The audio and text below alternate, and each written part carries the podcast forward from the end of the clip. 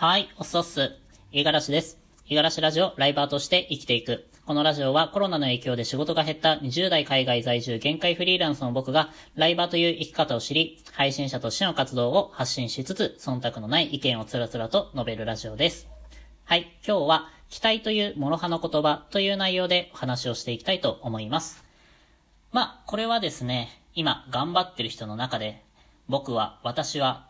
今まで何か成し遂げたこともないし、ただの一般人、凡人だ、なんていう風に思っている人に一度考えてほしい、期待という言葉の使い方、みたいなところを少しお話ししたいと思います。まあこれはね、あのー自戒を込めてというか、あのー今の自分にね、言い聞かせるっていうところで共有できたらなと思っているんですけれども、あの、期待っていう言葉について深く考えさせられた作品が一つありまして、それが、えーアニメ評価っていう作品です。氷菓子って書いて評価って読むんですけれども、あの、もうこの作品がね、めちゃくちゃ、めちゃくちゃ大好きなんですよ、僕は。アニメはもう何回見返したかわからないぐらい。原作が小説なんですけれども、その小説も全巻揃えて、で、何周もしたっていうぐらい、えーすごく思い入れのある作品です。まあ内容としては、高校生の青春っていうものを題材にし、えー作品になってるんですけれども、あの、もう出てくる人物、えー登場人物、えー軒並み大人びてるというか、考え方がね、いろいろ、えー深くて、えー読んでる読者側もね、いろいろと考えさせるような作品になっているので、えっ、と、まだね、見たことのないっていう人については、後悔しないので、ぜひおすすめしたいっていうような作品になってます。で、今回は、えーその作品に出てくる主人公の友人、福部聡くんっていう人物がいるんですけれども、そんな彼が、えっと、期待っていう言葉について少し触れた、えー発言がありまして、それを少し引用してみたいと思います。自分に自信があるときは、期待なんて言葉を出しちゃいけない。期待っていうのは諦めから来る言葉なんだよ。そうせざるを得ない。どうしようもなさがなければ空々しい。っていう発言なんですが、いやー、もう、なんか、ひねくれてるというか、大人びてるというか、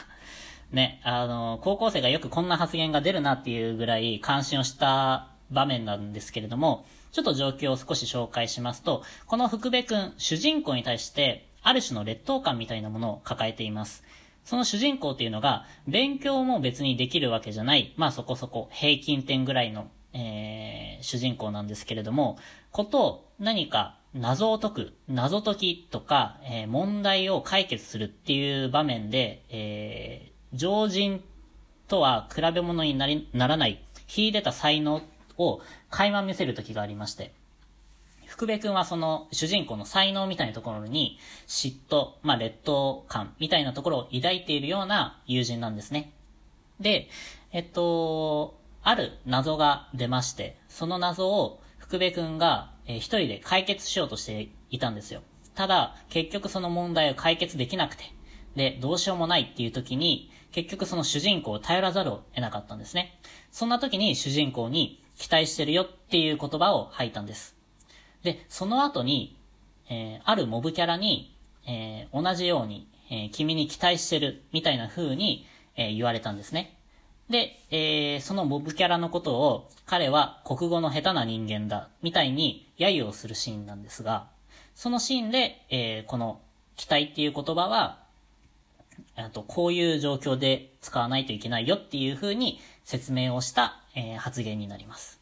まあ、これは他人への期待っていう言葉について言及している、えー発言なんですけれども、まあ、いろいろ考えさせられて、で、思ったことっていうのが、これは自分自身に対しても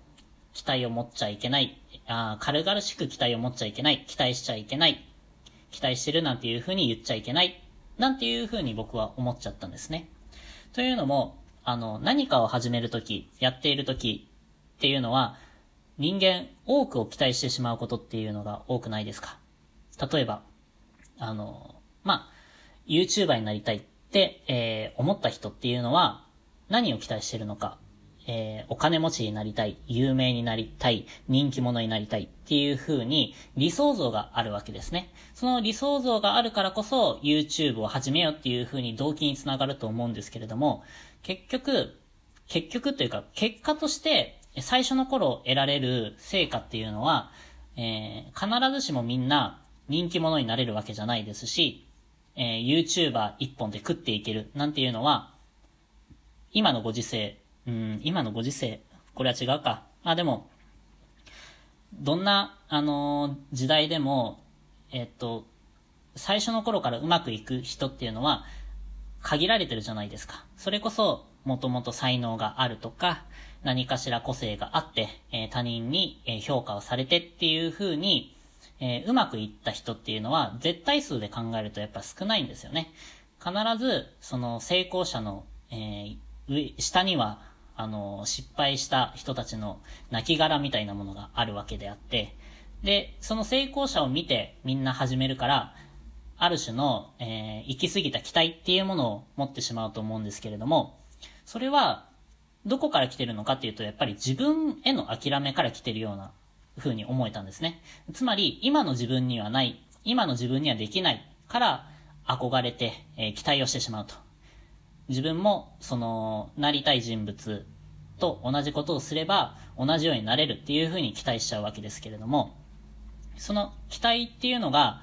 えっと、希望通りの結果が得られなかった時っていうのは、絶望に変わると思うんですね。僕も今まで経験があります。こういう人になりたいっていう風に思って何かを頑張るんですけれども、うまくいかなくて、すぐに諦めちゃったりとか。っていうのは、やっぱり、えー、っと、短いスパンで何かしら結果が出るっていう風に思い込んじゃってる時だと思うんですよね。つまり、自分への過度の期待とか、まあこれは他人に対しての期待も言えると思うんですけれども、そういう期待っていうのが、いずれ自分を、自分の身を滅ぼす言葉になっちゃってるような、そういう風に思えたんですね。この福部くんの発言からいろいろ考えて。あの、簡単に、頑張ろう、諦めないで続けよう、なんていう固い意志を軽々と壊していくのが、この期待感だと思っちゃったんですよ。だからこそ、まあ今何か頑張ってる人っていうのは、この期待っていう言葉をね、えー、軽々しく使わずに、最初の方は、まあ、期待するなとは言いませんけれども、結果が必ずしも出るっていうのは、えー、期待をしすぎると、しすぎているというふうに思って、えー、最初の方は、やっぱりコツコツとやっていきましょうよっていうふうに、えー、自戒を込めてお話をしたいなと思いました。まあ、これからもね、これからもっていうか僕自身もね、えー、そういうふうに頭の中では考えているけれども、どうしても、あの、自分への期待も、ちょっと持っちゃったりとか、あの、他人に対してね、不平不満、愚痴みたいなものが、あの、やっぱり、えー、他人に対しての期待から生まれることっていうのがあると思うんですけれども、この期待っていう言葉をね、うまく付き合っていきたいですよねっていうのを、まあ、みんなと共有したいなと思いました。はい。今日は、えー、そんな感じですね。今日も一日頑張っていきましょう。またね。